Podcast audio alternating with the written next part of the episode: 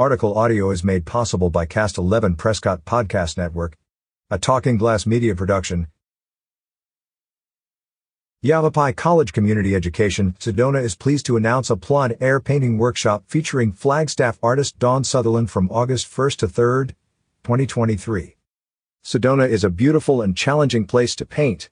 In this three-day workshop, participants will carpool slash caravan to various painting sites around Sedona. Dawn will demonstrate two basic approaches to beginning a painting using a viewfinder, sketchpad, and thumbnail sketches, designing a good composition, and carrying it through to a nearly finished painting in each session. Topics taught throughout the workshop are values, shapes, and edges. How to capture a sense of distance and depth in a painting, plus working effectively with shadows will be stressed.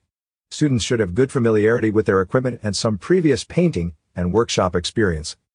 To have a true plein air painting experience, participants will need to be on site at 7 a.m.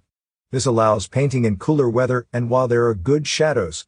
Afternoon sessions will depend on weather with the alternative of painting from a projected image indoors if weather does not permit the workshop to be held on site. Students will purchase their own supplies for this workshop, with the instructor providing the supply list to registrants. The class will meet at the Sedona Center in room 8 at 9 a.m. on the first day of the workshop. The second and third days of the workshop will begin at 7 a.m. at an outdoor location to be determined. Yavapai College Community Education offers enrichment programming for all ages in Sedona, Clarkdale, and online. Visit to view the current course offerings. Community Education is a program of the Division of Lifelong Learning at Yavapai College. For information, call 928-634-6537 or email comments at yc.edu. Find out what else is happening in the state with more stories from the recreation section on signalsaz.com. Stay up to date on the Prescott Valley Outdoor Summit.